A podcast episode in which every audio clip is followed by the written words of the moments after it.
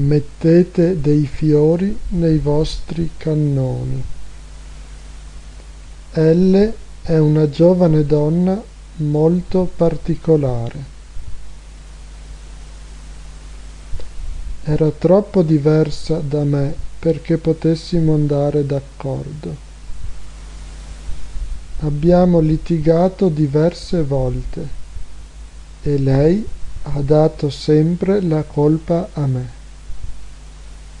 Elle è una figlia dei fiori nata in ritardo. Mostra un amore eccessivo per la natura. Tiene le finestre aperte anche d'inverno. È quasi vegetariana e non prende le medicine tradizionali.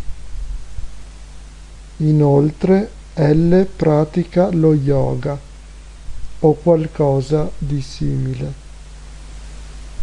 Sarei andato d'accordo con Elle se l'avessi incontrata ogni tanto, ma vivere con lei è stato molto difficile.